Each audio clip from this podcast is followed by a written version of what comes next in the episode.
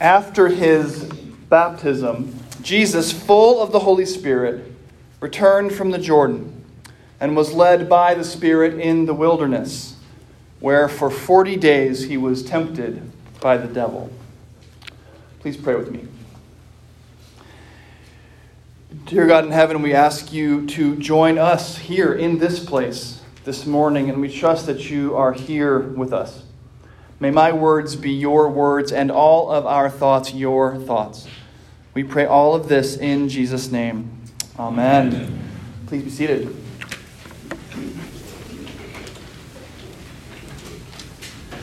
The story that we have before us this morning, specifically chosen to get us off on the right foot as we begin our long journey through Lent, this story is actually telling two stories.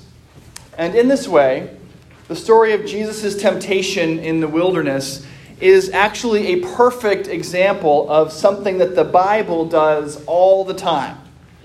It tells one story on the surface, the thing that is happening in the certain place, in the certain time, and to the certain people, but it is also telling its grand story, the overarching narrative of the redemption of the world in Jesus Christ.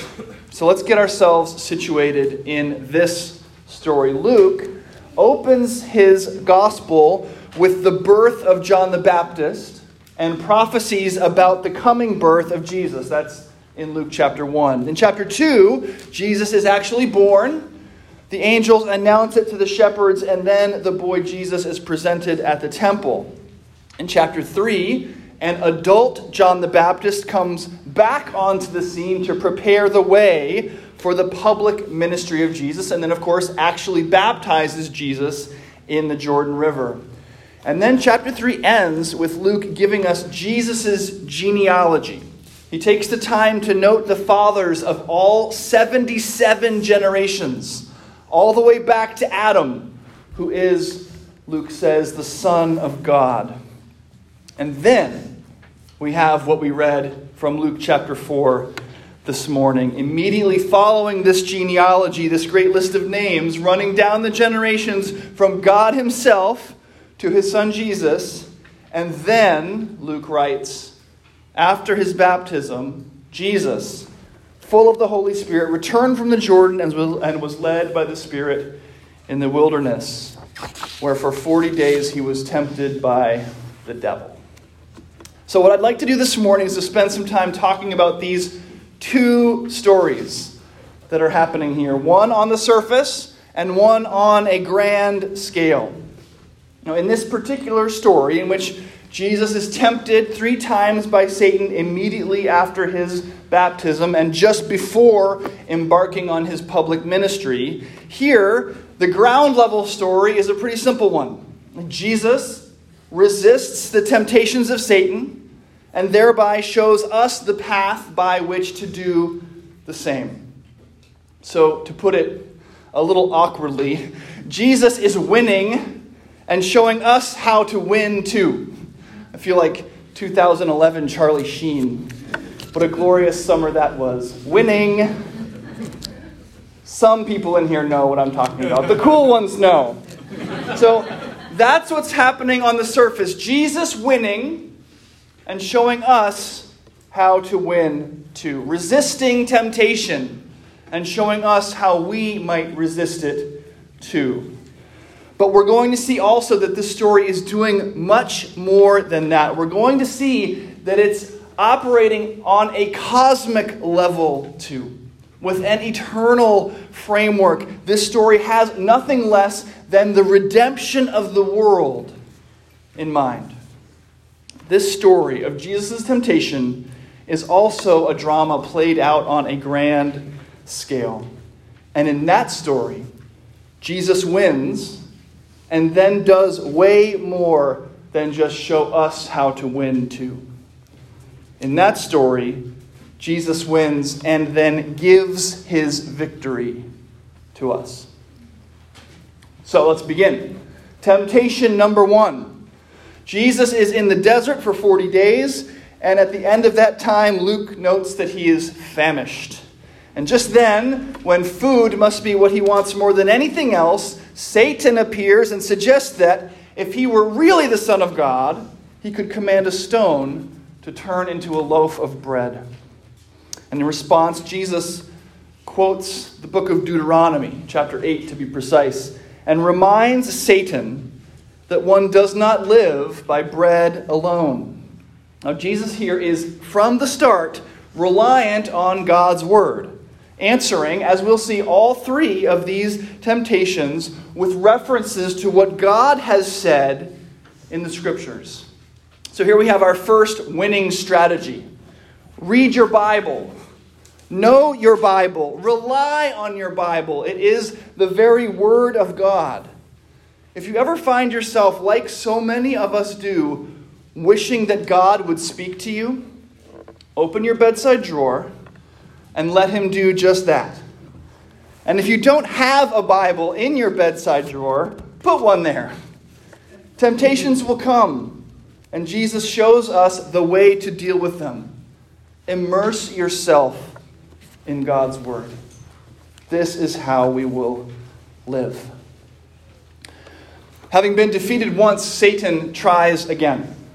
He offers to give Jesus everything in the world, every kingdom, and all authority over it, if Jesus will simply bow down and worship him.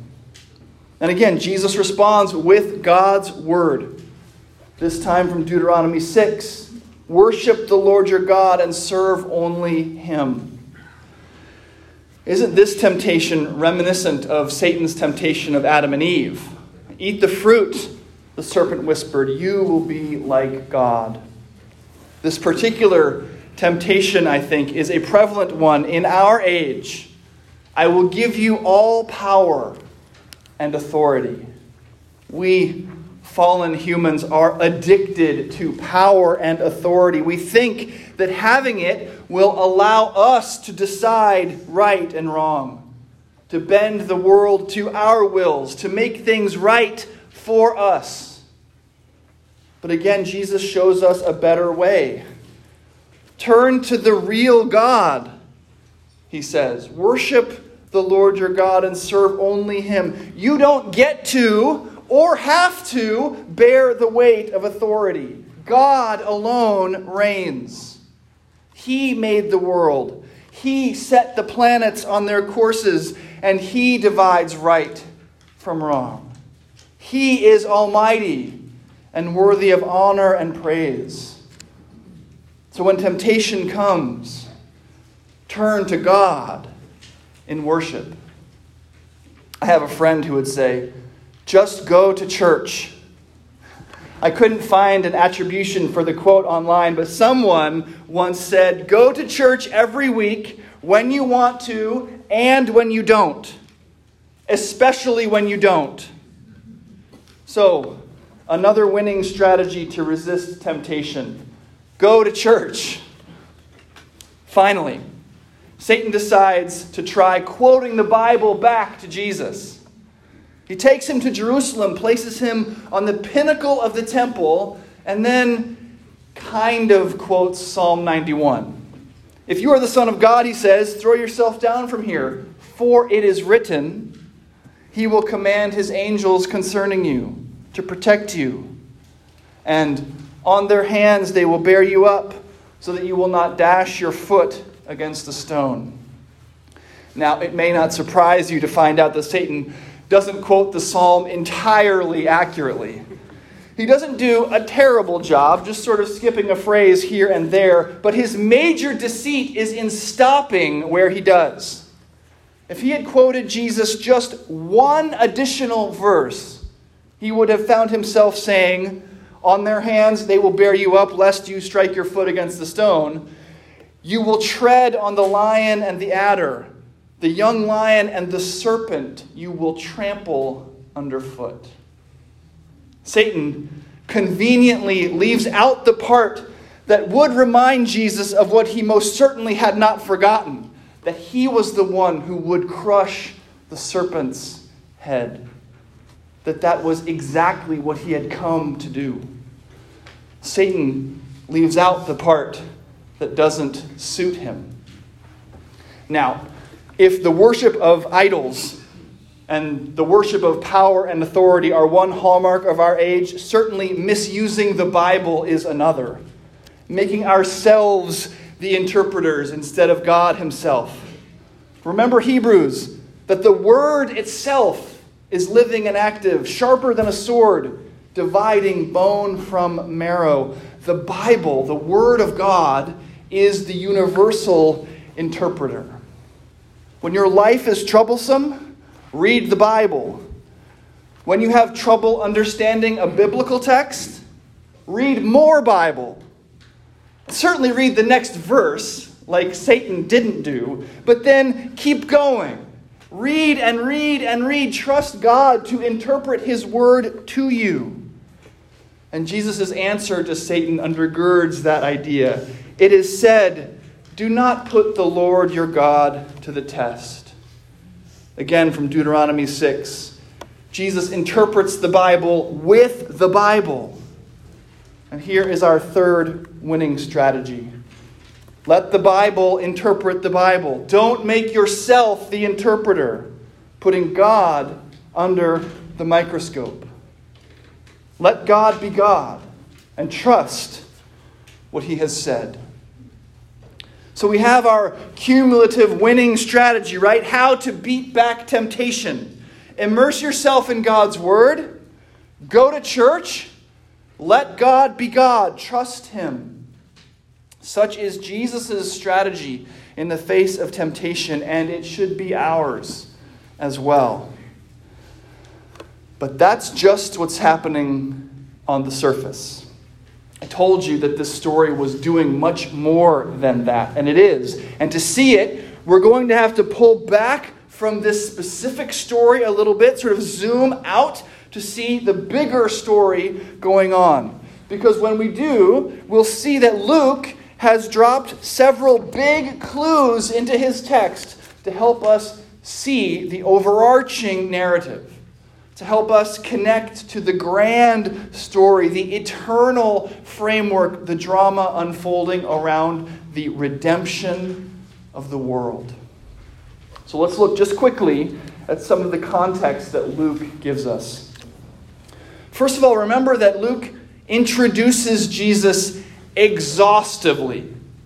Right? He begins by previewing his birth, then tells the story of his birth, then previews his ministry via John the Baptist, and then shows him baptized, and he's still not done. He then, just before sending him out into ministry, painstakingly lists all 77 generations between Jesus and God. What is Luke doing? Why do we need to know this information?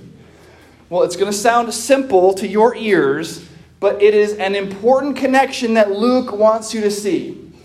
Luke wants to be sure that you know that Jesus is God's Son. See, Jesus is introduced with the whole history of the nation of Israel. From God and Adam to Joseph and Jesus, with every father and father's father in between. Because Luke wants to make sure you know that in what's just about to happen, Jesus will now stand in for Israel.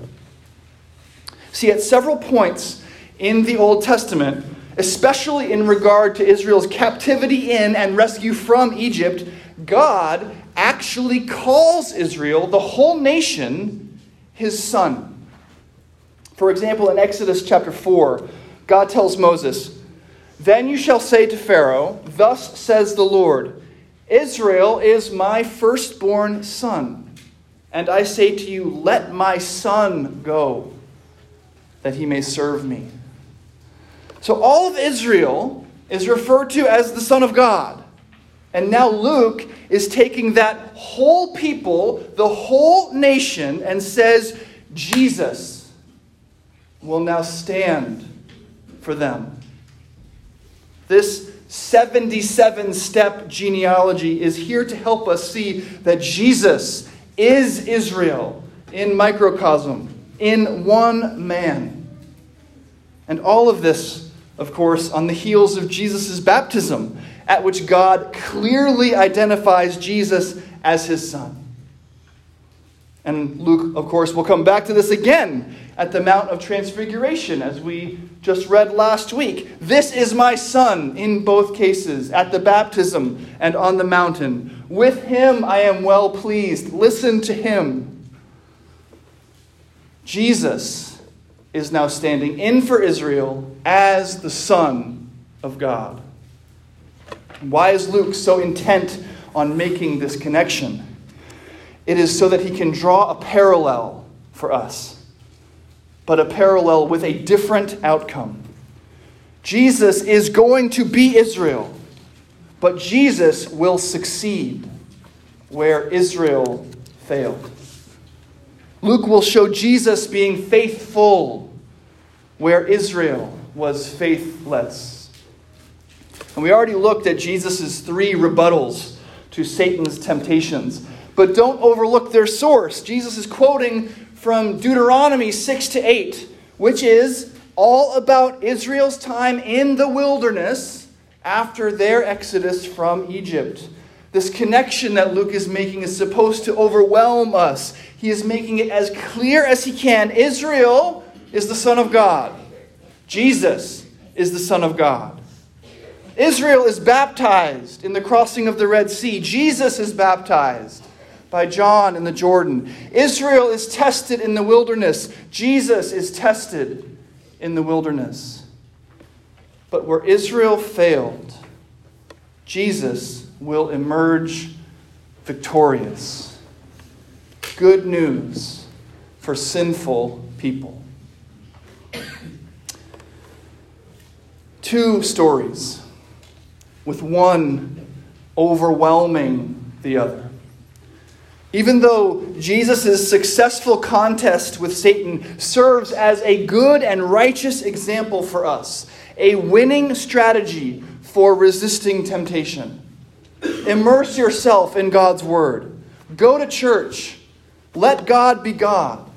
Trust Him. Don't live by bread alone, but rely on the Word. Worship God alone not any self or world made idol.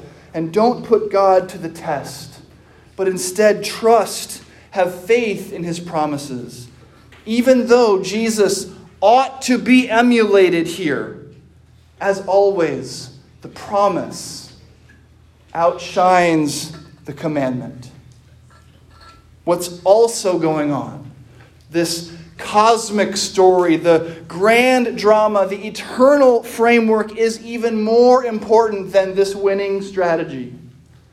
And it's the story that is the good news for sinners like you and me. Good news for those of us who, like the Israelites, fail to live up to God's standard, who falter in the face of temptation. We need more than a winning strategy. We need the actual winner. And that's just what we get in Jesus Christ. In the story of his temptation at the hands of Satan, Jesus is doing more than winning and showing you how to win too. Jesus is winning and then giving his victory to you. Jesus is, in the face of these temptations, succeeding for you. He is standing in the place of Israel, the Son of God, tempted in the wilderness. He is standing in the place of Israel, standing in the place of all humanity, and he is standing in the place of desperate individual sinners like you. In the same way that Jesus' faithfulness in his wilderness stood in for Israel's unfaithfulness in theirs, his righteousness now stands in for your unrighteousness. On the cross, you receive as a free gift Jesus' own righteousness. The very righteousness he exhibited in the wilderness with Satan. He knows that bread alone won't satisfy, and he is willing and able to rely solely on the Word of God for his sustenance. He worships only God with every fiber of his being, knowing that all self or world made idols are nothing less than the spawn of Satan. And finally, he never puts God to the test. He completely trusts his loving Father's promises. And on the cross, all of that faithfulness, all of his faithfulness becomes yours. Where you fail, he succeeds. Your failure becomes his, his victory yours. This is a crucial part of what Jesus came to earth to accomplish. Since Adam and Eve in the garden, we humans have succumbed to temptation the temptation to decide for ourselves, the temptation to act as gods, the temptation to go it on our own. So Jesus came to defeat the tempter himself. His ministry began in victory over Satan in the desert. It ended in victory over Satan and sin and death itself in the grave. This victory is won in your place and on your behalf. Jesus stands in for you, defeating Satan and satisfying the wrath of a holy God, making payment for sin and restoring your relationship with your Creator. And it's done. The battle is over. He won. And then Jesus takes all of his winning and he gives it for free to you. You, a sinner, made whole by his victory, now and forever. Amen.